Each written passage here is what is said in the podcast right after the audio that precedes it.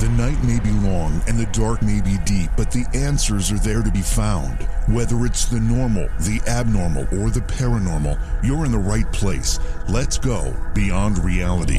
We've got an interesting program to kick off our live shows again. We are going to be talking to two guests tonight. In the first part of our program, Char Westfall is a Navy SEAL widow, and she's the author of a book called A Beautiful Tragedy a Navy SEAL widow's permission to grieve and a prescription for hope. Her husband was killed in a very uh, um, publicized, uh, I guess it would be considered a mission in Afghanistan. Um, he uh, was with 19, or maybe he and 18 other uh, SEAL team members, and um, only one of them survived this particular mission. And it obviously, without without uh, much explanation needed. You know that it changed Char Westfall's life. And it changed it in some very dark ways uh, until she got a little bit of help. And when she got that help, she was able to recover. And she actually found some uh, inspiration in the tragic events. And she ended up writing the book, again, called A Beautiful Tragedy. And then later in the program, we've got returning guest Frank Joseph coming back. He's going to talk more about ancient technology of ancient civilizations. We're going to talk about the Egyptians. We're going to talk about the um, the Aztecs, the Mayans. We're going to delve back into history and talk about some of these unbelievable feats of engineering and other um, what we would consider to be somewhat anomalous activity that may point to some very advanced technologies that those civilizations had that we weren't or aren't aware or at least hadn't been aware of them having because they seem to have been lost uh, through time. And Frank uh, will talk about that. He's a great guest. I'm looking forward to having him on. He also, I think, the last time he was on, we talked. We talked um, about his book, uh, "Military Encounters with Extraterrestrials," something like that. I don't remember the exact title. Actually, if I look here, I could probably tell you. Uh, yeah, it was called. Um, yeah, I'm not saying it here, but it, we talked about these military encounters uh, with extraterrestrials, and given the new uh, revelations, I guess, from the Defense Defense Department and those some people that have worked for the Defense Department, uh, I'm going to get his his reaction to some of that news. We've been talking about it sporadically, so I'm curious as to see to see what he thinks of that and um, get his his take on all of that. So we have a lot to do tonight and um, two guests to fit in. I will tell you that we've got some great shows coming up as well. Tomorrow night there is a bit of a sh- schedule change, a guest change that I have to work around. So Slick Eddie and I are working on that. Uh, Thursday night, Arlen Schumer will be on the program. He is going to talk about t- the Twilight Zone series plus science fiction's effects on pop culture. That's going to be very interesting. I'm a real real Twilight Zone fan and a real Rod Serling fan. One of the first shows that we did for Beyond Reality, we had a guest by the name, oh man, I'm going to forget his name now, Doug. Um, mm, it'll come to me. Can't remember his last name for the moment. But he was personal friends with Rod Serling, and he was also a uh, an expert on the Twilight Zone and, and Rod's life, and the most fascinating guest. Um, I had such a great time having him on the program. He actually lived pretty close to me when I was living in Syracuse, New York. He has since moved, or he had moved to, to Texas and uh, was living there, so he was less accessible, although it doesn't really matter, I suppose. I'd like to get him back on the program if I can remember his last name. That's just me recovering from vacation, right? Um, but uh, so, yeah, so uh, Thursday night we'll be talking with Arlen Schumer about the Twilight Zone and other sci-fi cultural implications. And then Monday night, Alfonso um, Colasuno will be with us to talk about the uh, legend and mystery of the unicorn. That sounds pretty interesting. So a lot of great stuff coming up on the show. Looking forward to it all, and of course, again, looking forward to being here with all of you. Um, I do want to um, mention that we've had a lot of subscriptions in our Twitch channel uh, expire and that's because a lot of people expire with the, or excuse me, subscribe with their uh, Amazon Prime account, and you've got to renew it each month. It's free to do that, but you just got to remake the connection every month, and that way that that subscription continues. So please, uh, in, in the Twitch channel, re up those subscriptions. We had a whole bunch of them drop off over the last few days. We weren't streaming to Twitch, so you probably didn't get notifications with the best of programs. We just do those on YouTube. So a lot of stuff to do. We have a lot of things to catch up on, don't we? We do. All right, we're going to take a quick break, and when we come back, we'll bring our first guest of the night in. Char Westfall will be with us. We'll be talking about her book, A Navy SEAL, or excuse me, A Beautiful Tragedy, A Navy SEAL Widow's Permission to Grieve, and a prescription for hope. Please support the program. Go to patreon.com slash Johaw. That's J-O-H-A-W. This episode is brought to you by Visit Williamsburg. In Williamsburg, Virginia, there's never too much of a good thing. Whether you're a foodie, a golfer, a history buff, a shopaholic, an outdoor enthusiast, or a thrill seeker, you'll find what you came for here and more. So ask yourself, what is it you want? Discover Williamsburg and plan your trip at visitwilliamsburg.com. Great to have everybody along with us tonight as we kick off a return from vacation. Everybody's been asking, are you rested? I don't think anybody ever really gets rest when they're on vacation. In fact, you try to cram so much stuff in that you end up being exhausted by the end of it. And then um, you come back to work and you're, and that's when you kind of have to catch up on your rest. But fortunately, um, our discussions are such here that uh, I don't need a whole lot of rest because it's just very, very interesting. And tonight is no exception. As I said, we've got Frank Joseph coming up a little bit later in the show to talk about ancient technologies of ancient civilizations. But first, we've got a very uh, sober and serious discussion that we need to have here tonight. Our first guest is Char Westfall. She's a wife a mother, a Christian. She's also the surviving widow of a Navy SEAL by the name of Jacques Fontan, who was killed in action during the rescue mission depicted in the book and the movie known as Lone Survivor. Char, welcome to Beyond Reality. It's such an honor to have you here tonight. Thank you for having me. So, first of all, um, I'm very sorry for your loss. Uh, your your husband, obviously an American hero, and I think one of the points that your book makes very strongly is that the heroes don't, um, you know, end with the tragedy. That that that that sentiment and that feeling extends to the family that was there to support that hero, and it extends to the survivors. So, in in you know a, short description, um, can you tell us what happened? Tell us what happened to your husband. Um, so back on June 28th of 2005, there was supposed to be just a simple mission um, in Afghanistan. Four guys were going to go out, do a little reconnaissance mission, and you know, be done, be picked up, and, and come back. Mm-hmm. Um, well, unfortunately, they were um, compromised their location by some sheep herders. And what I like to say, you know, to people is that in the movie, lone survivor, it really shows how different our military is, the kind of standard, the rules that we have to go by. And so, even though you can kind of tell that they, in their minds, are like, well, this is not good. You know, we shouldn't let them go. You know, this is going to not, you know, turn out very well for us because they didn't feel a threat at the time. They let them go, um, which then one came back and went back and told the Taliban, and you know they were compromised and came under attack. Then group back at the base jumped on some helicopters and went to go give them some assistance and rescue them.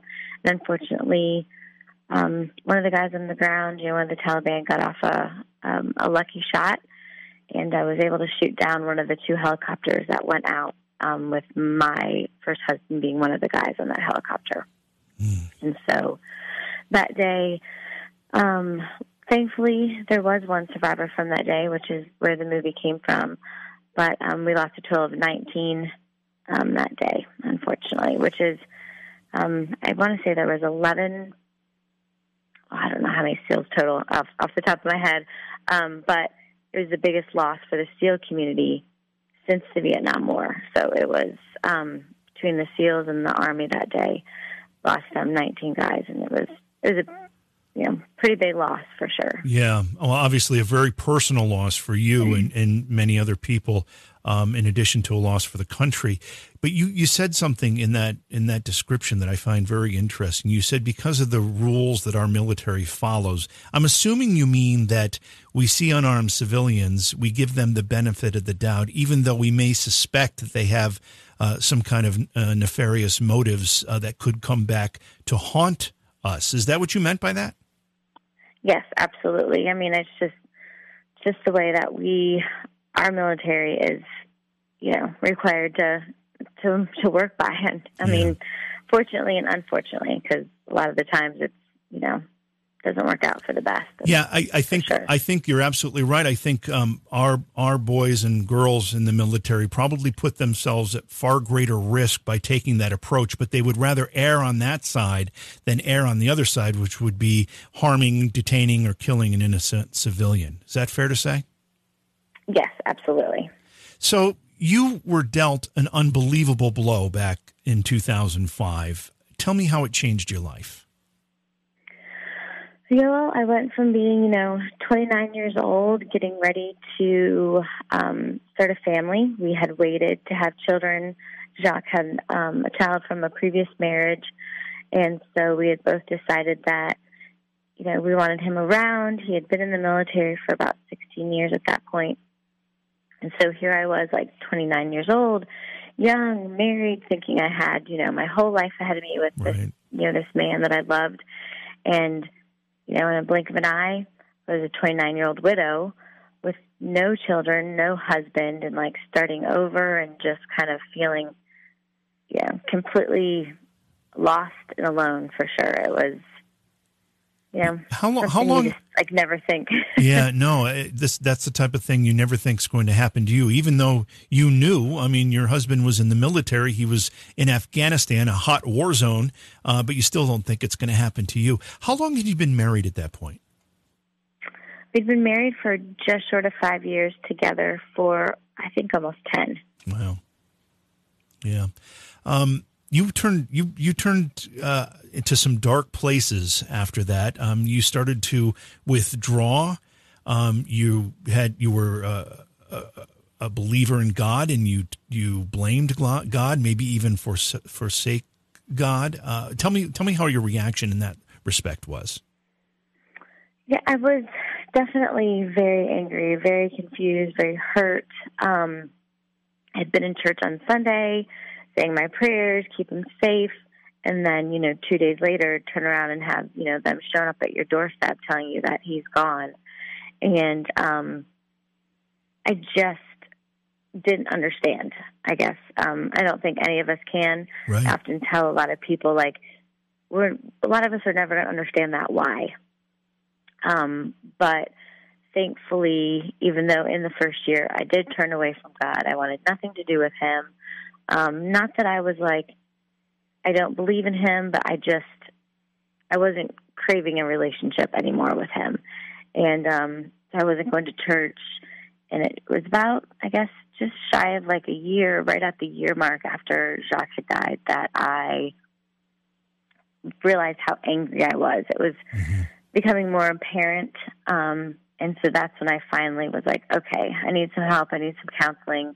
Um, a person, actually, my now husband, who was my a friend at the time, throughout that year would, you know, why don't you come to church? Just come to church. And he recently told a story about how he would sit and watch me, and I was just so angry, you know, my hands in a fist, and um, him saying, hopefully, you know, just if one droplet gets in her heart, you know, it'll slowly, you know, soften her, and she'll come back around.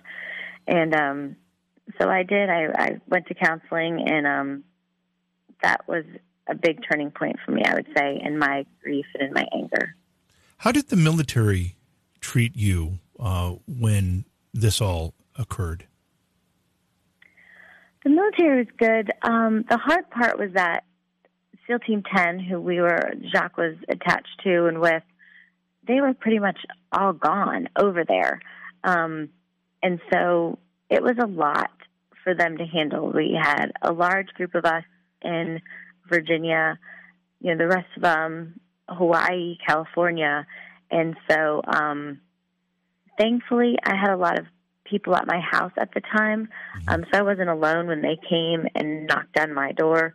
Uh, I know a couple of the girls were, so that was something that a lot of the girls have um, had a hard time dealing with in the beginning. Um, but it's just, in general, it's a huge change for you. I mean, I went to go get my military ID, and you know, it's all of a sudden it just says, you know, unremarried widow is Yeah. what's on your ID card, and you're just kind of like, whoa, Yeah. this is this is a lot different. Nothing I would have thought of. Um, so they did their best, um, and uh, I can't. I don't have many complaints about that. So the title of your book is A Beautiful Tragedy, which, you know, on the surface seems like a bit of an oxymoron. Explain what the title means and what the message is that you're telling with the with the uh, writing of the book. Yes, so we we discussed this a lot, just going back and forth, um, because it does sound like how can you call a tragedy as a loss like so beautiful, and what we find the beauty in is how I have been able to turn this tragedy, you know, back around and it not be something that completely defines me and has controlled my life. Um, I was able to pick myself up and start dating again, find love again, get married, and have a family, all the things that I thought I lost um, that day on June 28th. And um, just honor Jacques by continuing to live.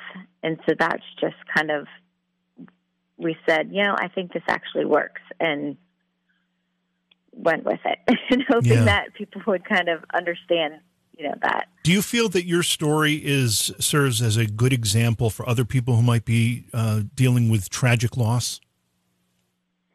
That's my hope. I mean, I don't pretend to know how everybody's grief goes and how they deal with it and what's going to work for them. Um, but my husband, he goes, I remember always saying, I just feel so alone. I feel like nobody understands me. Um, you know, am I crazy? Is this what, you know, is this what I'm supposed to do? Is this how I'm supposed to feel? And he, you know, said, maybe you should write all your feelings down and what you went through. And if it helps one person, then you've made a difference. And so that was the hope in sharing it. Um, how long after the tragedy? You said that was 2005, June 28th, I think you said. How long Yeah. after that did you start to feel like you were coming out of that darkness? And then from that point on, when did you decide, you know what, I need to share this story? I'd say it was once I started going to counseling. Um, I didn't think I needed counseling in the beginning because for some reason I thought that counseling was just for somebody who couldn't accept what happened to them or right, right. and that couldn't be further from the truth. So once I went there and realized that they were going to help me deal with certain emotions and confusion and you know all that kind of stuff, it just was like this huge weight was lifted off my shoulders. And so it was probably right around the year to year and a half that I was like, okay, I'm coming out of the fog. And then um, I would say, I think it was around the time I was I was pregnant with my second child, so like 2011. Um, my husband and a and a friend um, had both said to me, "You really should write this down. You really should talk to people about your struggles with grief, your struggles with your faith, um, and you know it could help other people. There's not books out there like that that just give a very raw, simple version of grief, and so that's just kind of where um, it came about and how it came about. Did you find that process when you started to write this down? I'm not so sure that you intended to make it a book when you first started, but um, as you were writing these thoughts down and you were thinking about them, did you find that to be a healing process, or did it make you in some way relive um, what you might consider to have been of the most trying time of your life? I would say both. It was very. Um, I would hear things in church, or you know, just think about things in a different way. Somebody would would ask me to, "Oh, can you call my friend? They just lost their husband." And just talking and talking to them, and just different things that would come to me. I would write them down because I'd be like, "This helps me. You know, maybe this would help somebody else the next time I talk to them."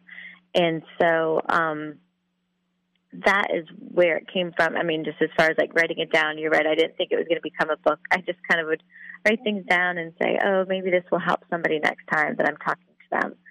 And um, so that's what I did. But then when we, we did the book, and um, it was years in the making, and I actually didn't even think it was going to happen. um, when it finally did to go back and have all the edits, that was definitely hard to just mm. kind of reread a lot of right. the beginning things and what my my family went through watching me. Those were really difficult. You know, um, this might be a little bit off topic, I, but I do see a connection. Um, when um, someone gives everything for serving their country, as your husband did, I think a lot of people don't realize that the family that that soldier has left behind gave everything to. He was yours. Um, he was, you know, his family's, um, and they all lost as well. And then we look around the nation today. I mean, you know, you see professional athletes kneeling for the national anthem and disrespecting the flag and in my opinion the whole country. And you see people in the streets beating each other up for whatever cause they think they're there for. How does somebody who gave everything in the form of your husband's sacrifice how do you see that Oh goodness, my husband always says he's like, "Oh, when people ask you this, he's like, I hope you can keep your emotions in check." Um, it's difficult for me. I I'd be a hypocrite to say that they don't have a right because in this country, you know, we have the freedom of speech, and um, that's the beauty, and that's what he died fighting to protect to mm-hmm. keep this country as amazing as it is. Um, but hard for me to see that during the national anthem and during the flag because when his this flag his the flag on his coffin was folded up and handed to me, they said, This flag represents the country that your husband died protecting. It's not, they didn't say, you know, a political party, they didn't say the president. Right. You know, they said this country. And so to me, the flag represents this country. And, you know, it's, it's not perfect and there, you know, things need to change and, and, and stuff like that. I'm not not opposed to um, some change and, and understanding, you know, each other better. But I definitely think that there's a different time and a place, in my personal opinion. Well, sure. I think. You, oh, yeah, I think you said that very, very aptly, and I agree with you. I feel it's I, th- I feel it's very misguided for people to disrespect an anthem and the flag when those two things are symbols of the nation that gives them the ability to freak speak or f- speak freely, where mm-hmm. in most places of the world you can't do that, or to think freely, where in most places of the world you can't do that, or to protest in the streets, not beat people up, mind you, but protest in the streets, where in many places in the world you can't do that freely. So it seems awfully hypocritical for them to criticize the system that gives them the ability to do that. I completely agree. Yes, Char. Yeah, I, I, I, we're only going to keep you for a couple minutes here uh, remaining, but I want uh, you to tell people where they can get a hold of your book. Okay. Um, so next week it releases um, everywhere. Amazon right now it's uh, still pre-order on Amazon, um, Target, anywhere books can be sold. But they can also, if by some chance you wanted an autographed copy, which still kind of cracks me up about myself, um, you can go to our my publisher, which is ballastbooks.com, and order through them, and we can get out a personalized or autographed copy to you that way if people are experiencing the same kind of loss you have, and it may not be from a military incident, it could be some from something. I mean, we've got a nation of people mourning from uh, a pandemic that is claiming a lot of lives. What kind of advice would you give them to deal with it? I'd say first and foremost, you need to seek counseling, even if you don't think you do. I think it it definitely helps in some way, shape, or form to really deal with the different emotions, understand the different emotions, and um, to be as honest as you can with friends and family about your feelings. And then also, obviously, being a believer, I think God um, is, and having faith helps tremendously um, when you're dealing with um, such a tragedy and such loss. Char, you're a very courageous woman, and if uh, you would do me a favor, favor, because I think I would guess you probably still uh, keep Jacques in your prayers and communicate with him that way. Please thank him for his service to the country and his sacrifice of everything. Um, and, and the same to you. Thank you so much for being such a great American and agreeing to come on the show and telling your story. Absolutely, and thank you so much for having me. It was an honor. All right, we're going to take a quick break and we're going to come back. We'll bring our second guest of the evening in. Again, uh, the second part of the show, we'll be talking with Frank Joseph. He'll be talking about high technology of ancient cultures. It's beyond reality, and we'll be right back. Looking for our guest's book? Go to amazon.com slash shop slash JVJ Taps. You know, that last conversation is a good reminder while this nation seems to go through its little tantrum, whatever's going on around this country, particularly in our major cities, we have to remember there are good men and women out there defending our freedoms, fighting for our way of life, and loving and respecting this country. And they deserve a lot of credit, particularly when they read the headlines of what, what's going on back home. Um, and by the way, just again, uh, Char's book is called A Beautiful Tragedy, a Navy SEAL's widow's permission to grieve and a prescription for hope. And as she said, it's uh, available for pre order right now on Amazon. So you can check that out. And what a great woman. And thank you so much again, Char, for being here. Um, we're excited as well to bring back a guest. Uh, Frank Joseph has been on the program before. He is, of course, an author. I think when Frank was here last, we were talking about his book about military encounters with extraterrestrials and UFOs. Um, tonight, we're going to talk about ancient technologies of ancient civilizations. Uh, Frank, welcome back to Beyond Reality. It's such a great uh, uh honor to have you back with us tonight. Pleasure is all mine. Thank you very much. Glad to be here. Well, before we get into this discussion about ancient technologies, I want to get your opinion because I think the last time you were on, we were talking about your book about military encounters. If it wasn't, is that right? I think that's what we talked about last. Yes, that's correct obviously, in the time since you were on the program, there's been some revelations and admissions from uh, the U.S. Defense Department and the U.S. military, plus some people that worked kind of on the inside, that there might be more going on there than they've admitted to up until now. What are your thoughts on all these uh, news stories and, and kind of hints of things going on that are currently being revealed? Oh, well, I think it's extremely encouraging, and it's far more than hints. I don't have. Uh, you're kind of catching me off guard a little yeah, bit. sorry about I, that. I wasn't prepared for this, but um, the uh, gentleman you're talking about, whose name uh, escapes me at the moment, uh, is a former uh, Defense Department official who had a pretty high ranking. I, I forgot what it was, but he was he was pretty uh, much into the high up into the system, and it was remarkable uh, the story that or the interview that he gave to the uh, United Press International, which went out, of course, on, on the wire to everybody else. And he says uh, that this even took me by surprise. He says uh, there are literally thousands.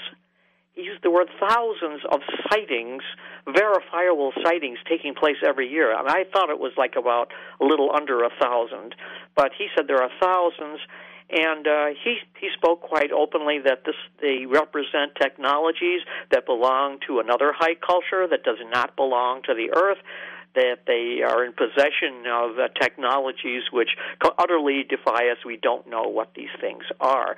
So I thought, well, well, that's almost as good as it can get. I was really quite surprised that he'd be so forthright in coming out after so many decades, literally decades of uh, denial, and anybody that attempted to discuss the possibilities even of uh, extraterrestrial intelligence were, of course, um, con- consigned to the loony bin. Right. And now we have some pretty strong government uh, acknowledgement of this thing uh, coming out. Um, my only conclusion, to make a, a long story short, my only conclusion from this is that uh, we're in a process in which uh, there is going there is going to be full disclosure, and it cannot be sudden, I guess. Uh, at least that's the way that the officials look at it. But I think we're seeing a gradual but uh, accelerating disclosure. So in, we can look forward in the future uh, where there's uh, going to be official admission that this is a real thing and that there's probably communication of some kind going on. So this is kind of, uh, to use one metaphor, a tip of the iceberg, or another de- metaphor might be that we're kind of they're kind of dipping their toe in the water here. Yes, uh, quite a bit, as a matter of fact, and so it's very encouraging, and um, it's, it's really good to know. Do you think um, people like Bob Lazar uh, changed the dynamic some with the work they've done? Boy, about Bob Lazar, I really don't know. I know that uh, Stanton Friedman, who I had a yeah. great deal of respect for, Absolutely. Uh, did not uh, uh, feel that uh, Lazar was all that credible. Yeah. So, but I don't know. I can't just just go on his authority. Um, I, I have to admit my ignorance there. Yeah, well, credible or not, I think that it started a discussion, if nothing else. Yes, that's correct, and uh, that discussion continues now at uh, pretty high levels. Mm-hmm. So I don't think the skeptics or the uh, hard-bitten critics can say anymore that oh, this is just a lot of hogwash and nonsense. I mean, you've got now the Pentagon, the United States Navy, the Defense Department. It's getting pretty good. So um, I, I think that uh, we have a lot to look forward to in that direction. I think you're right, and it's encouraging. It's it's going to be. I think we have some exciting times ahead. Hopefully, it's all absolutely. Hopefully, it's good and stuff. Better, I think this talking about things like this are far more productive and uh, really more culturally enriching than all of the uh, obsession with all of the really negative things mm. that uh, people are obsessed with these days, and it's kind of uh, it's a good counterweight, I think, uh, to get our minds off of uh, this absolute blackness that uh, people are obsessed with these yeah, days. Yeah, I agree. Um, so, turning to this, uh, the other topic, uh, the one that we had planned on talking about tonight, I, I, I apologize if I caught you off guard. I was, you know, I'm... no, no, uh, that's great. I, I, it keeps me up to the marker. It should anyway. you know, so most people have an understanding of history. There were some early civilizations that did some pretty cool things, but um, you know, they did them with a lot of muscle and a lot of ropes and logs and whatever uh, they had available. Uh, the Roman Empire came in, did some pretty cool things. It collapsed. There was a thousand years of darkness then after that, there was a renaissance, technology, science, things started to be rebirthed. And here we are today with some amazing things. But you have a different view. Well, actually, that view isn't all that invalid. Uh, my view uh, was uh, sparked by all these wonderful discoveries that are taking place today. Uh, re-examination of some of the uh, technology available to the ancients. It wasn't all just pulling on ropes. There was a lot of that too, but there was some really highly advanced science, uh, applied practical science going on in the ancient world. Some of it which we only just recently have caught up with. Uh, some of these uh, innovations that took place in Rome and Egypt and so forth were literally thousands of years ahead of their times, and some of the things that they have done are inexplicable and are still ahead of the the uh, technology that we are in um, control of today. So I I'm, I think it's a fascinating uh, point of view when we are considering the ancients as not just being superstitious ridden uh, tyrants and so forth as they're usually portrayed so erroneously in Hollywood. Uh, instead, you had people that were inventing things that uh, were, were just amazing. Just to give you a small example, um, I was surprised to discover that the first alarm clock mm-hmm. was the uh, first known alarm clock was invented by a very famous man. It was Plato and that Plato was uh, upset because too many of his students, so the story goes, were uh, sleeping too late and missing his early part of his classes. So he actually invented a uh, a kind of a water clock that set off an alarm, and this is the first known alarm clock in history. Then subsequent uh, improvements on his design were used through uh, the, the Roman era, the uh, Greco-Roman era. We don't hear much about it because it was considered like alarm clocks today, not all that particularly important or worth memorializing.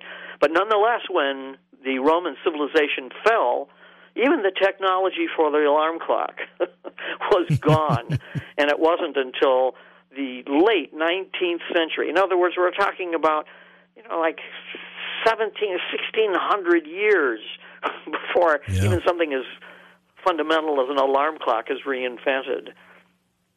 I think people have a lot of difficulty understanding what that dark period was. I mean, it was literally a thousand years of no progress. Well, not absolutely no progress, but virtually no progress. Um, and so many science, er, technologies, and ideas that had existed were completely just lost, as you said, uh, during that time they were not only lost, they were hunted, down and destroyed. And the reason why was because there was a kind of a fundamental um, religious intolerance uh, that is it's difficult uh, for us to, to comprehend today. anything, absolutely anything associated with the so-called pagan world was condemned as demonic and satanic. So if you were to even bring up something, let's say you were living in the uh, in mid- medieval uh, Germany or something, and you say, "Well, look, uh, it turns out that we have some scraps of documents here that indicate that Plato invented an alarm clock." Well, you'd come under suspicion as being politically incorrect, and uh, you would be brought up before uh, the Inquisition for why you interested, why you glorifying the pagan past, and that actually did take place. That there was this. Uh, attitude that anything that was before uh, the fall of the Roman Empire and the Roman world, the Western world, those things were all inspired by the devil. And so you had a society that uh, was subject to the backwardness and the uh, the diseases and so forth that were rampant, the Black Plague and so on, because instead of the high medicine that the ancients had, you had no medicine. You had just rank superstition and the triumph of these diseases. So that, I think, is part of a, a much uh, bigger story than just the uh, wonderful achievements of the ancients, but uh, the fragility of civilization. That civilization, just because you have it, doesn't mean it's going to last forever. Right you don't uh, maintain it, it's it will collapse. And when a civilization collapses, it's not a pretty sight. It takes everything with it. Yeah. And uh, we're seeing that in our own cities today. There are many parts mm-hmm. of American cities that are are no longer civilized. Yep. They're ruins, and uh, that's that's not a good sign. You know, you're absolutely right, and I think people also uh, don't stop to consider because we don't have to that the the world we live in today, the the modern world with all the modern technologies that we enjoy and conveniences that we enjoy, is only a couple hundred years old. It's only a few hundred years old. We are talking about a, a, a, a period of history that lasted over a thousand years. And to your point about religious persecution of some of these ideas, when and where they uh, they were revealed, we know stories of people like Galileo and other early scientists that presented ideas that were uh, contrary to church teachings and they were imprisoned at the very least, and some were um, executed for their ideas. So science was continued to be persecuted by the church up until rather recently. Yeah, some would say it still is. Yes, but uh, I, I, don't want to get make a political uh, argument about this, and I don't want to offend people's uh, sensitivities when it comes to these things. But concentrate on instead on some of the great things that were achieved and I, one of the things that really uh, has come to light that's been a, a particular relevance to our time uh, is the research that has been done into uh, a discovery that was made about seven years ago. Um, it was at Johns Hopkins University, of all places. There was a study uh, being done with some new electronic technology on many of the mummies uh, that are preserved at the Cairo Museum in Egypt, and they have literally thousands, tens of thousands of mummies from the first dynasty through the last, spanning a period of more than three uh, more than three thousand years. And uh, the remarkable thing that came to light was that none of these mummies, thousands of them, literally tens of thousands, not one of them had cancer. Not one had died of cancer. I have to correct myself. A few, very few had cancer, and that they appear to have been cured of cancer. Oh, really? How was that possible? How, because it was known that in the ancient world, uh, there were populations of people that suffered and died from cancer. Uh, mammals, uh, even dinosaurs, uh, have had cancer, and it's now known. So it's not, uh, it's pretty uh, ubiquitous uh, disease. But the ancient Egyptians were cancer free for thousands of years. How was that possible? Well, uh, when uh, further investigations were undertaken, it wasn't too long before they found the answer. And that answer may have a terrific impact on our time today. And the answer came out just really before, while I was writing this book, and I had to make a special annotation for it. The reason why the ancient Egyptians were able to save themselves from cancer was something that they traded for, that they went very far for, they sailed very far for, and that this substance did not exist in Egypt, had to be imported from South Africa. That's quite a long voyage back in, in those days. And that substance was frankincense. Mm. It is now found that frankincense has cancer curative qualities. They've been able to isolate those qualities, those compounds. And the ancient Egyptians, we have known for hundreds of years, the ancient Egyptians, at their temple ceremonies, which were public affairs, mostly public affairs, they burned large quantities of incense. And this incense was frankincense. Frankincense is a particular resin. It doesn't burn exactly like paper, uh, but it will smoke, and it's very fragrant. So it was always assumed that the ancient Egyptians would burn frankincense, and this, by the way, was by the way, was picked up by the Roman Catholic Church. They burned uh, frankincense as Mm-hmm. well in their church ceremonies, but not to the extent that the Egyptians did. They burned incense in all their public activities, and now science is trying to isolate these uh, recognized uh, elements of frankincense, these substances within frankincense that will have a curative effect. And they've already had a number of tests, ongoing tests, that frankincense has this anti-cancer quality. So it's remarkable. Here's something that was used and discovered in the ancient world, died out almost 2,000 years ago, and now is being found to affect in a very positive way our world. This process has been going on since the Renaissance. The Dark Ages that you mentioned ended because scholars were beginning to find bits and pieces of the greatness of the Greco-Roman world and the world before the Greco-Roman world, as far as the bronze, as far back as the Bronze Age, and even the the New Stone Age, the Neolithic period, and they began to find traces of this greatness, and by patching it together, eventually the Renaissance bloomed, and that is where our civilization, our modern civilization, really begins with the Renaissance. Because before that was just this prolonged period, centuries of darkness and ignorance and fear, and the Renaissance began to change, slowly change that. We're still going through this Renaissance process. Certainly, the discovery of these cancer uh, liberating substances found in frankincense uh, are something that is going to be applied in our own society for the cure of cancer. A very simple cure, just inhaling this frankincense.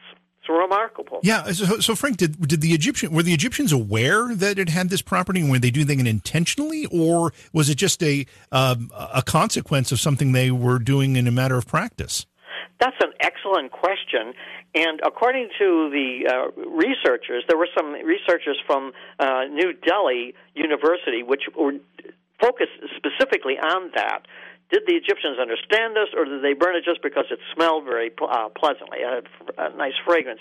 No, they were able to determine that the Egyptians knew what they were dealing with because sometimes the uh, frankincense was ground into a powder and mixed into a kind of a uh, an oral substance that was given by Egyptian physicians for specific treatments uh, related to cancer causing uh, uh, conditions. So yeah, they they did. They understood it because they isolated it. There are other indications that the um, medical personnel, especially especially of Egypt, of Egypt, but of other countries as well, Assyria and so forth, understood the cause the causal relationship between these substances and the suffering that was uh, uh, being uh, uh, endured by their uh, clients, their their patients. Uh, there's another um, instance of that was Egyptian brain surgery. Egyptian brain surgery was of such a high level; it was not uh, equaled until the late 19th century. That was about the the, the first time that the, the level of, especially the uh, development of the instruments used in brain surgery, uh, gained a, a certain finesse or sophistication they hadn't had since Egyptian times. The Egyptian uh, eye uh, surgery uh, is is at least on a par with what we have today. Their knowledge of the human eye was spectacular.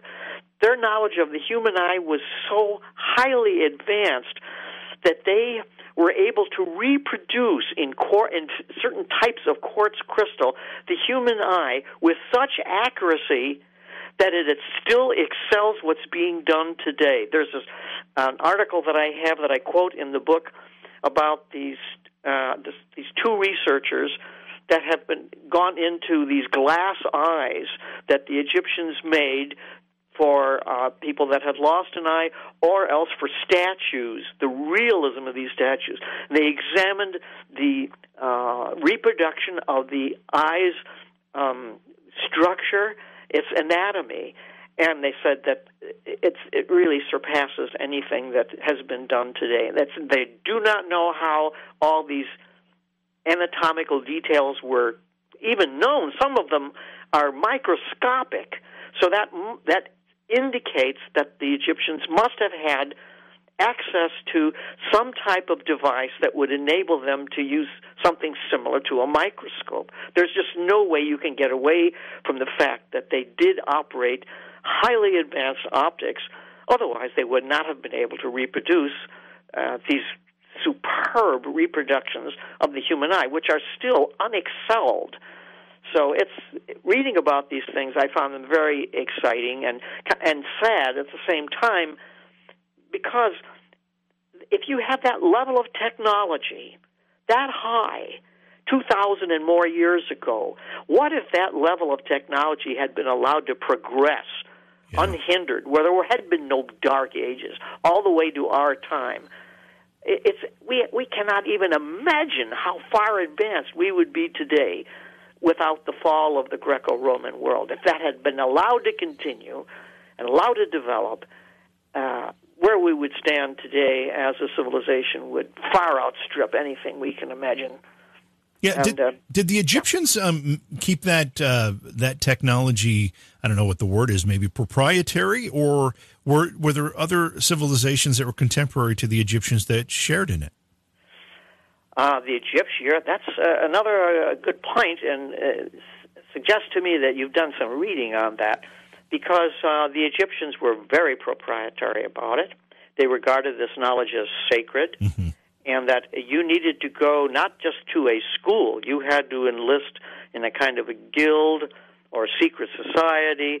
Uh, that information was not generally shared, and you took all kinds of oaths that you would not share this information uh, publicly, um, to the point where you could you could be uh, suffer a capital punishment. So the, they took it very seriously. This was totally different than the Greek point of view. The Greeks believed that it shall, shall be very public, and uh, the Greeks themselves learned their medicine early from the Egyptians, but when they got home, they went public with it. And uh, so that really, we can see the beginning of our medical profession, uh, our medical developments early on with, with uh, ancient Greece. This would be like post uh, Bronze Age Greece. Um, this would be like from late Homeric times, about 800 BC. That's really the beginning of our modern public medical uh, facilities and uh, and our development. The Chinese were also uh, pretty open about it publicly. The thing that really impressed me about uh, more than anything else, more than their brain surgery or eye surgery, far more than any anything like that, was what the Romans and the Chinese equally achieved in terms of health care. Now, there's a very modern thing that's sure. very controversial today. The uh, the Roman health care was of such an incredibly high level, and it was free. This meant that anyone could get the benefit of health care. The, re- the reason uh, how way it worked was for two reasons. Number one, the the Greeks also considered health care, like the Egyptians, very sacred. Although, as I say, they went public about it. But it was a sacred trust, and it was in charge. Uh, it was uh, uh, patronized by one of their gods, God Apollo. And so you swore to God Apollo that you would uh, devote your life to the healing process. And so to accept money for uh, healing was considered uh, unethical. not exactly like our doctors today. Right. Uh, but they were provided for by the state. Um, first of all, they were provided for by towns and cities. So when you would, and, uh, you didn't have to be a Roman citizen. You just had to be a human being. You know, be a member of the human race. And uh, if you made your way to Italy, and you went to a Roman town, you could walk into uh, any medical facility and you were given free treatment. There were some doctors that were hired uh, uh, privately. They were expensive. Those were uh, specialists that uh, were uh, usually um, working for uh, very wealthy families. But you didn't need them. Those were just um, people that were extremely good in their procedures and uh, uh, were considered experts in their field. But there was this free healthcare system. China had a very similar situation. They had hospitals, large buildings. We're going back now with ancient China, you know, like about 100 BC to about maybe 7 or 800 AD before they went through their dark ages. Their civilizations fell. But before then, uh, the, the Chinese civil, the Chinese medical establishment was extremely advanced, and uh, healthcare was um, of a level that was uh, not seen again for a long time after the fall of those civilizations. But I thought, what a wonderful organization that was. The Greeks also um, pioneered things like uh, antibacterial um, procedures. Um, when you had a, a, a sword wound, for example, say a bad sword cut, say in your, your arm, a long cut, they had a, a very quick procedure, and that was to fill the wound with honey. Hmm. You filled it with with honey, and then you put it made a poultice over it, and then you put uh, uh, a mixture of cinnamon and something else on top of it. The the cinnamon was to keep uh, bugs off, to keep the uh, the flies and stuff off. That worked, and the honey has now been found. This is was known at that time, totally forgotten, now rediscovered. When you put honey in a serious wound like that, uh, not only does it give, it give immediate comfort, but it also stops infection imme- immediately. Hmm. Also, the enzymes in honey begin the healing process faster than anything else. So, this was just another example uh, among numerous examples of how far advanced medical science was. And they were talking about a period, well, that, the idea of the honey, that goes back, I'm sure, to the late Bronze Age. So we're talking about about 1,200, 1,300 BC, these procedures. That's just. Yeah. Uh, uh, very interesting. Honey and cinnamon also sounds rather delicious. Um. well, yeah, it, it just it sounds uh, kind of pleasant, I suppose, but it, it worked, and it still works. Yeah. Um, it's just a, a kick uh, for me when I was researching this to find all these uh, modern researchers here in this century, in the 21st century, that are just discovering these things, and they're excited about it and they're getting it out, but most people don't seem to uh, find out about it or, or read yeah. about it. I had to hunt some of these articles down in all kind of obscure medical magazines and so forth, and um, I tried to make it into a, a popular book. In other words, the book that I've written is not for specialists or scholars or anything like that. It's just for ordinary people like myself who want to appreciate uh, the great things that were achieved in the past. Yeah, I imagine uh, pharmaceuticals companies can't make a whole lot of money if they were using honey to treat uh, wounds or or frankincense to treat cancer. Um, and it's funny, I actually have a guest coming on in the next few weeks that's going to talk about cancer as a business, as a big business. Um, and uh, I'm going to bring this up to him because I think that'll be interesting. Let's go back to talk, talking about uh, the ancient Egyptians for a minute too, because anytime you mention the ancient Egyptians, you immediately think of amazing feats of engineering and building, particularly the pyramids. But there are so many examples of of uh, astonishing uh, structures and uh, engineering feats that the ancient Egyptians accomplished. What's at play here, Frank? Is is it uh, you know camels pulling ropes and slaves pushing uh, blocks of stone on uh, logs across deserts?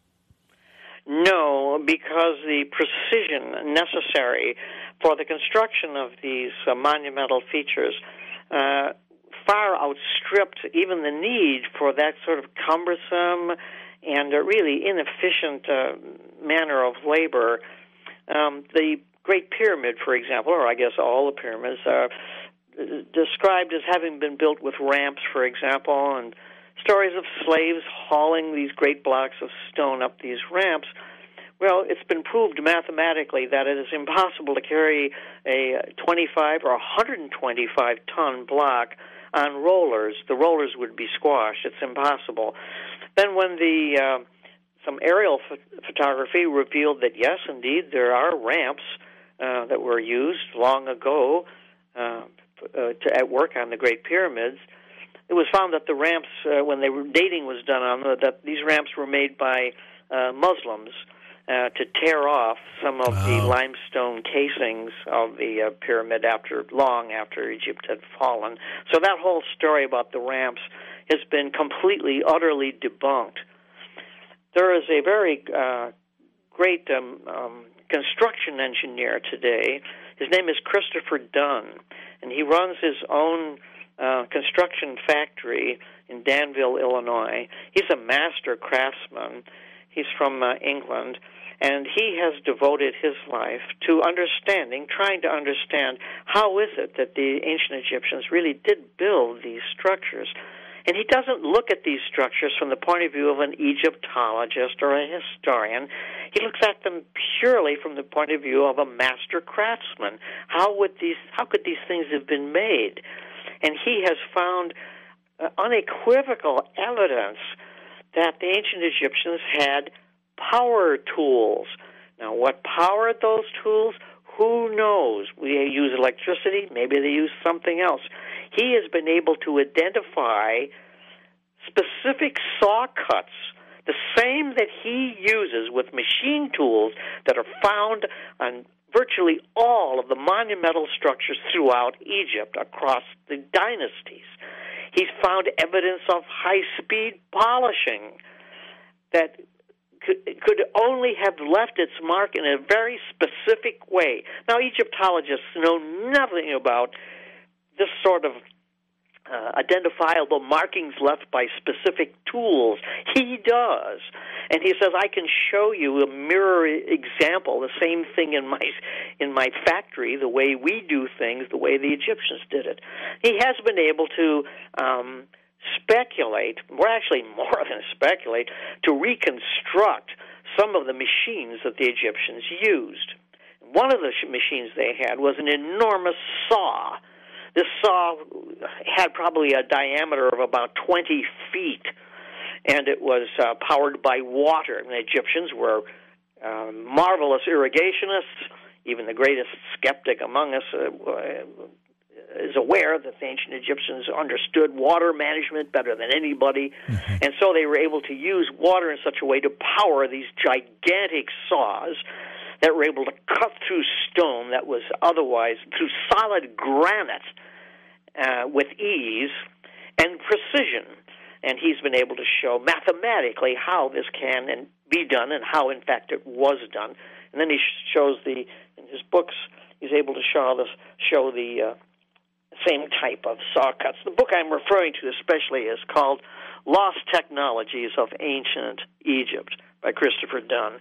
And I base some of my uh, chapters on his work, which needs, I thought, uh, to be brought up. But people then say, "Well, where are these machines? How come we don't find them?" Well, Yeah. when we build a, we make a building today. Do we leave the machines standing around? No. The machines wear out. We get rid of them, replace them with something else. It's the building that counts, not the machines. So the buildings still stand, and what it makes a lot of sense that the machines would not be saved. There's no reason to save them. They're they were used not to be preserved, but to build these structures.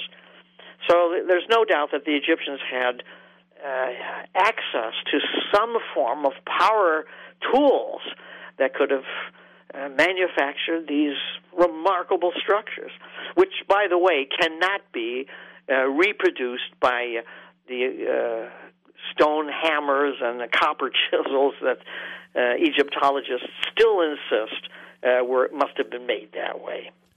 Um, this is kind of an aside, uh, but I need to ask the question. Using the pyramids as an example, the Great Pyramid, um, were they the result and the product of technically advanced or tech technologically advanced tools, or were they themselves some kind of technically advanced tool? Another interesting question. Uh, that's uh, I saved that for my last chapter. Um, again, Christopher Dunn, he wrote a book, that came out about 30 years ago called The Giza Power Plant. And again, he looks at the internal workings of the Great Pyramid, and uh, he finds that it doesn't resemble at all a funeral or mortuary temple that the, that the Egyptologists tell us it is. And when I went to Egypt for the first time, um, I of course I've been studying it since I was a boy, and it was a great thrill to go there. But nonetheless, when you get inside the Great Pyramid, it's totally unlike any other Egyptian building.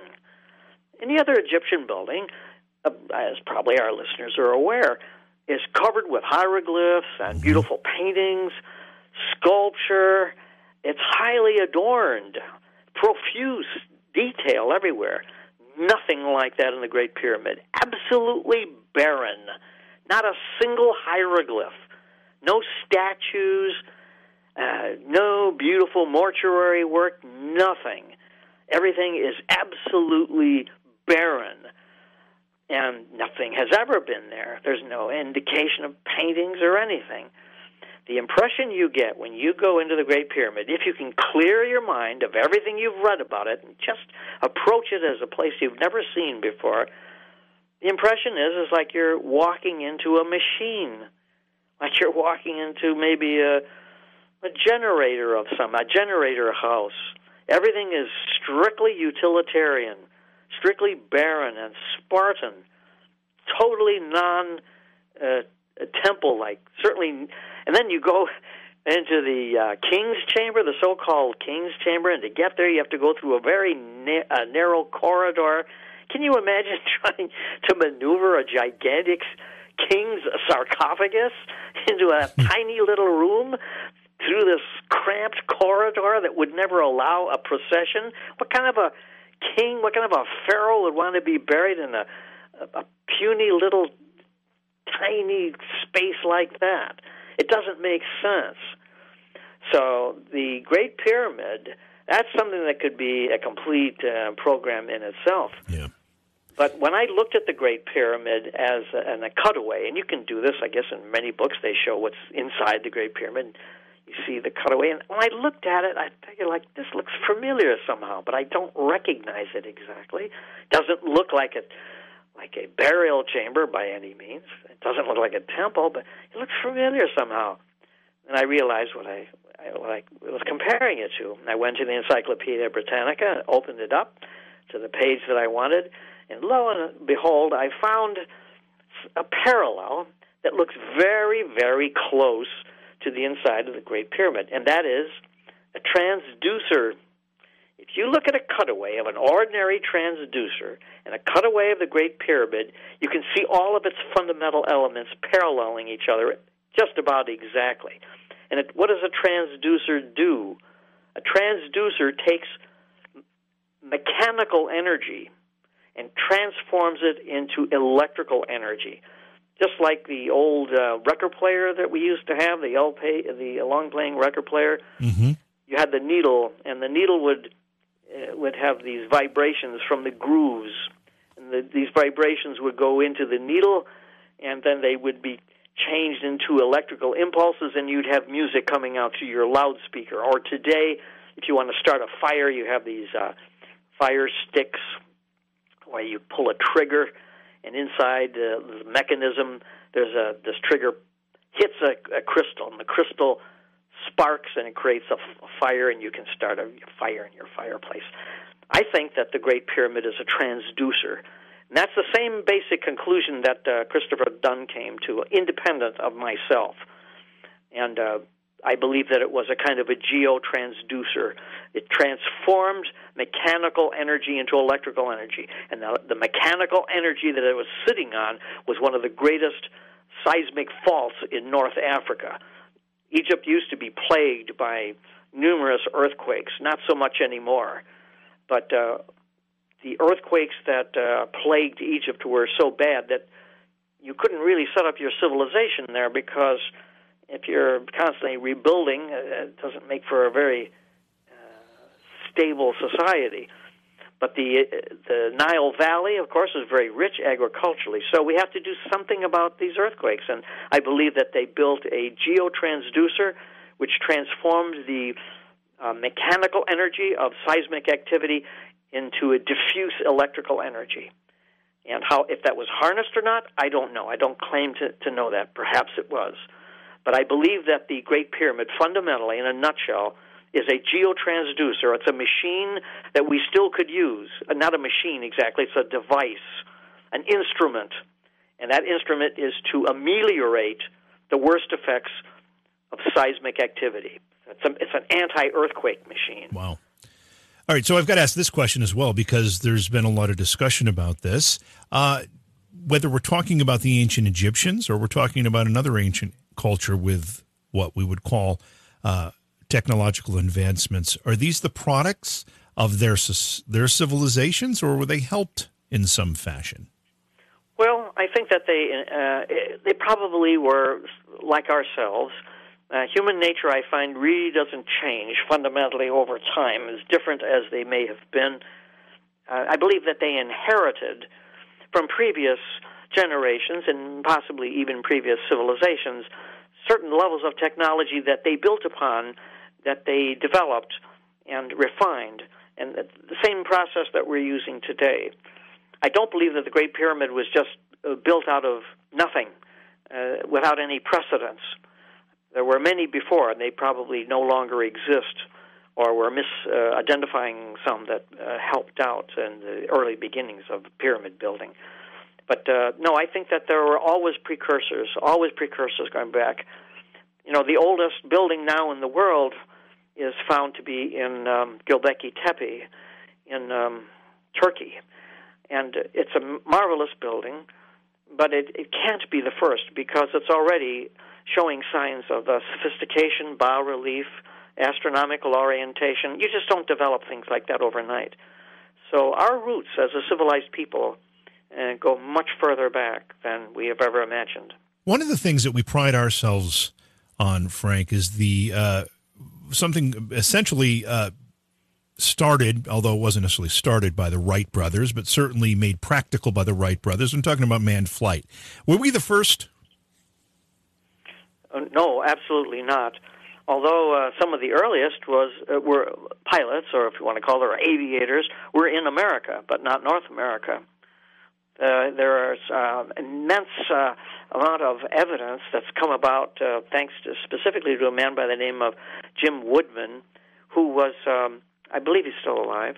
Um, he was a hot air balloon specialist, and uh, he was able to show that the ancient Peruvians, uh, these were people that were before the Incas, who lived in uh, on the, the Pacific coastal plain of South America, were able to master human flight through hot air ballooning. These are known as orthostats, and these orthostats rather. These orthostats are fundamentally just large envelopes uh, made of light material and that these uh, light envelopes were heated in such a way that they could provide a temporary flight to several hundred feet.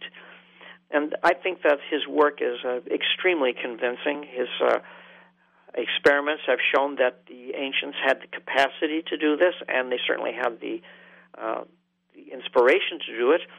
There's a a long uh, series of sites called the Nazca Lines that are familiar probably to yep. many of our listeners. Mm-hmm and the Nazca lines uh, represent the largest art gallery on Earth, literally on Earth. And they represent uh, different animals hummingbirds, whales, monkeys, and other fabulous creatures, and so forth, frigate birds, and so on. And they can only be seen from the proper perspective of altitude. And when I visited there some years ago, uh, it was clear that there are no mountains in the immediate vicinity. There's no high prominence you can climb to look down on this marvelous artwork. And if you stand at the base of these um, great drawings, you can't make them out at all. They make no sense whatsoever. Matter of fact, you can't even see them. But when you get into the air, about 400 or 300 feet, then they all become uh, in perfect perspective, and it's a marvelous thing to see. So, I think that the ancient Peruvians that arrived, that uh, were in control of Peru before the Incas, I think that they mastered flight for religious reasons. I mean, it wasn't like you were chartering a flight from Cusco to Lima or something, you know. but you could, I think that was probably the prerogative of the wealthy classes or the um, certainly the the priestly classes, so that you could take a ride and you could see uh, this wonderful handiwork. You know, we, we've been talking about civilizations that span several continents, you know, whether it's the Egyptians or the Central Americans or the Chinese. Uh, you know, it's, it's, from my understanding, unlikely they were communicating, but they were all rather advanced. Or was there some kind of communication between them? Well, I think it's clear that there really was this communication. Uh, these um, Nazca um, orthostats I'm talking about, these mm-hmm. hot air balloons, mm-hmm. uh, they seem to have been referenced in a couple of Chinese um, um, documents that were from that same time period, about 200 BC. And I cite those documents in a couple of chapters. So I think that. Uh, yeah, there was there was definitely a communication. I don't believe that people were hermetically sealed off from each other, that the great oceans of the world were not barriers between people, but rather highways that connected them.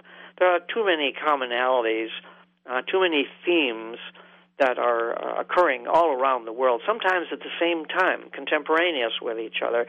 And this indicates that there was communication going on. Did you find evidence of uh, some sort of heat ray weapon?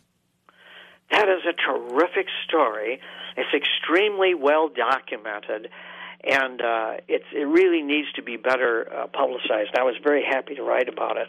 One of the greatest scientific minds in history was Archimedes, and he was uh, a Greek scientist on the, certainly on the same level as uh, Leonardo da Vinci, and uh, he was loyal to the Greek city of Syracuse which was uh, located at that time about 200 BC, again that same period, mm-hmm. uh, on the uh, on Sicily, and the Romans were besieging Syracuse. The Greeks were in a very bad position militarily, and he Archimedes invented a heat ray, and this heat ray was done through sheer mathematics. He was able to uh, position a number of uh, polished mirrors or shields. It's we're not clear exactly what it is, but probably some kind of a highly polished uh, bronze or brass uh, object. He was then able to calculate the uh, uh, angle of the sun in relationship to the attacking Roman vessels. And he was able to set several of these vessels on fire. He was able to actually kill quite a few of the invading Romans. He saved his country, temporarily at least, from the Roman invasion. The uh, experiment for Archimedes' heat ray, which was a, a kind of a, a solar cannon, it's referred to as a solar cannon. There have been two modern experiments trying to reproduce what he did. And both of these experiments, one in Greece, the other in the United States, completely independent from each other, uh, show that they worked extremely well. Again, but then in modern times, uh, these recreators had to use computers in order to establish the precise angle in relationship to the sun of these polished mirrors. But when they are brought into that alignment and, and uh, focused according to Archimedes' specifications, they will indeed uh, set on fire a wooden ship or a sail. So it uh, it really worked. His heat ray did work and was a an operational weapon, a weapon of mass destruction as far as the wow. Romans saw it. You you've written a lot, Frank. You've you've got a, number of books uh, to your credit. If someone was new to your work, where do you recommend they start? Which with which book? The the, the newest, or or is there something that is is a bit of a precursor to your work? Well, I don't know. I didn't start out that way. Um, I think this book might be an, a good introduction because it touches on a number of societies and different countries and civilizations, and it doesn't really um, push anyone as as the best or the earliest, and it provides, I think, uh, some of the most attractive uh, achievements of the ancients. So uh, maybe uh, ancient high tech is a, a, good introduction. I've never thought of that before, but ancient high tech, I think, is a, um, provides a, a nice uh, overview of uh, how great uh, these societies really were, and what a pity it was that they were all lost. What about electricity? You you mentioned uh, that the pyramids may have harnessed and produced uh, some form of energy, possibly electricity, but was it ever used in a practical application that you're aware of? Well, from very early on in the modern science of Egyptology, there was always a question of how was it possible that the ancient Egyptian craftsmen were able to go into these temples that went really and, and burial chambers very far underground and paint all of these marvelous hieroglyphic scenes with such detail and uh, to to do all this uh, very close workmanship in absolutely dark conditions. Um, so it was assumed, well, they brought torches down, right? And you will even see sometimes um, illustrations right. of trying to portray the ancient Egyptian workers mm-hmm. as uh, doing their work by torchlight. Well, that was found very quickly to be totally impossible because if you have a number of torches down in these chambers, they'll eat up all the oxygen and you'll all die of suffocation in no time. On top of that, no evidence of any uh, burning on the, the the ceiling. If you're going to have a a torch going, you're going to have some smudge marks on the ceiling. None of that was ever found. So some of the critics said, "Oh well, the Egyptians just cleaned up after each other." Well, then the researchers went back and they did tests on the ceiling and found that the ceilings had never been cleaned at all, never been mm. scrubbed at all. So there is no indication that torches were ever used. Then it was thought that perhaps following Archimedes' idea, uh, we'll just keep uh, uh, focusing uh, sun rays reflecting them by mirrors into the the temple work into into the um, mortuary work of tombs and so on. Well, that arrangement was tried experimentally and found to be completely unacceptable, uh, impractical, did not work. So the question remains: How was it then that the ancient Egyptians were able to go so deep into the earth? completely without any light source, any light source known whatsoever, and yet uh, complete all this terrific uh, work that they did, the paintings, the hieroglyphs, and so forth. So, as we look into that, we see that the Egyptians indeed did have knowledge of electricity and did use it. The best, the best proof of that is in a place called Dendera. In Dendera, this is in the northern part of Egypt. There's a superb temple, a large temple complex, one of the oldest, still preserved and in pretty good shape. And on the walls of Dendera are representations, two representations of what appear to be light bulbs. Now, not like light bulbs that we screw into our uh, sockets, but more resembling something called a Crookes tube, C R O O K E apostrophe S tube. A Crookes tube was invented in the mid to late 19th century as an early experimental device to uh, examine the properties of electricity. This was just before Edison got going. And these Crookes tubes, they create these rather snaky looking electrical phenomena inside. And they're simple electronic devices.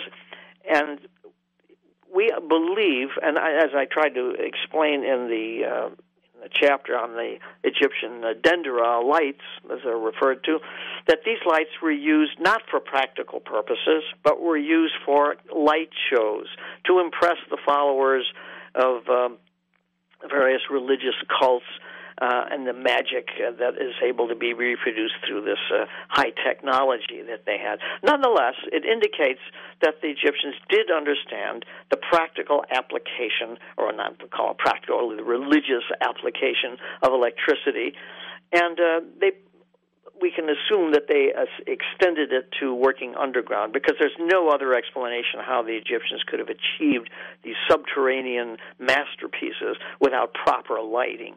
And um, so the Dendera lights do show conclusively that the Egyptians did grasp the concept of electricity and, uh, and were able to harness it. Although they used it not just for the practical purposes of working in the uh, mortuaries, in their temples and their tombs, but uh, to put on a light show to impress the followers of their cults.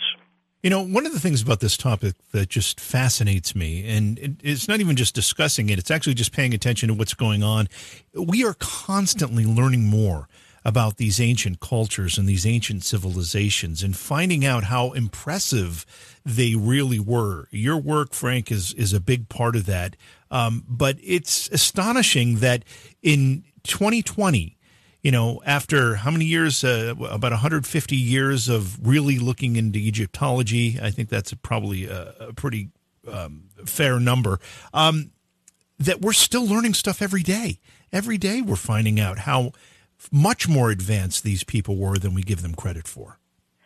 Yeah, and that I think that is really the exciting part of history, is because you it's kind of humbling at the one time think like, oh, we I thought we were the ones that used uh, uh, you know refrigeration before right. everybody else, and that. But it turns out that they had highly advanced uh, refrigeration, or we invented air conditioning, but the Egyptians were using air conditioning in their homes and on the board their boats and their ships long before we ever thought about it, and. Um, but it's a different type. It isn't the type of um, air conditioning, for example, that we have today, where we plug it again into electrical socket. We use electricity for everything. Mm-hmm. The Egyptians, on the other hand, they had the same need to cool off, but they were they lived closer to nature, and so they used um, natural uh, means of achieving these things. And so their air, air conditioning was very simple. What they did uh, is that they would orient the roofs of their homes or their palaces didn't make any difference. Everybody had air conditioning in Egypt.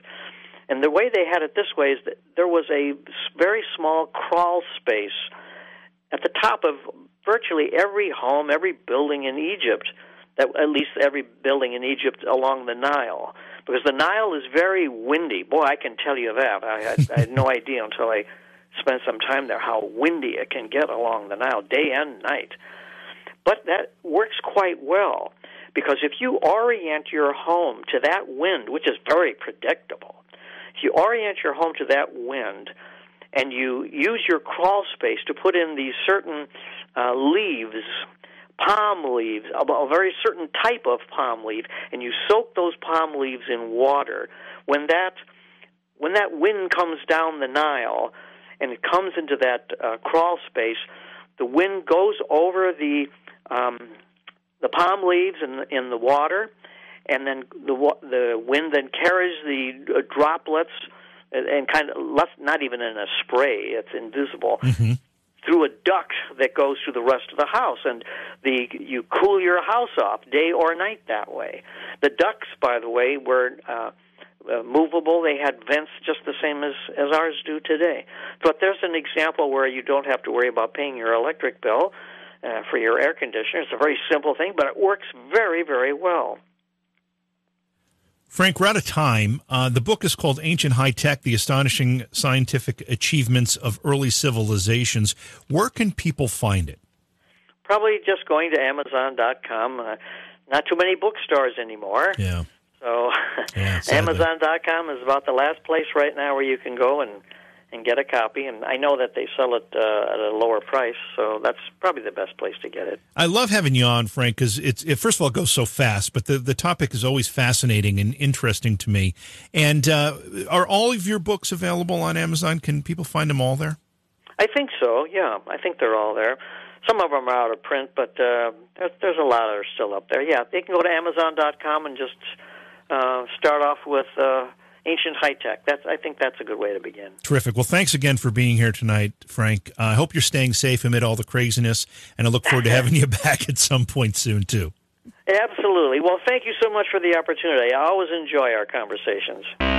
Beyond Reality Paranormal is hosted by JV Johnson and produced by Orion Palmer and Slick Eddie Edwards. Like us on Facebook and subscribe to our YouTube channel. Please consider supporting the program either through your podcast platform, click on the link in the description, or on Patreon at Joha Productions. If you'd like to be a guest on Beyond Reality Paranormal or you have a recommendation for a guest, contact our producer, Slick Eddie Edwards. Eddie is spelled with a Y at slickeddieedwards at gmail.com.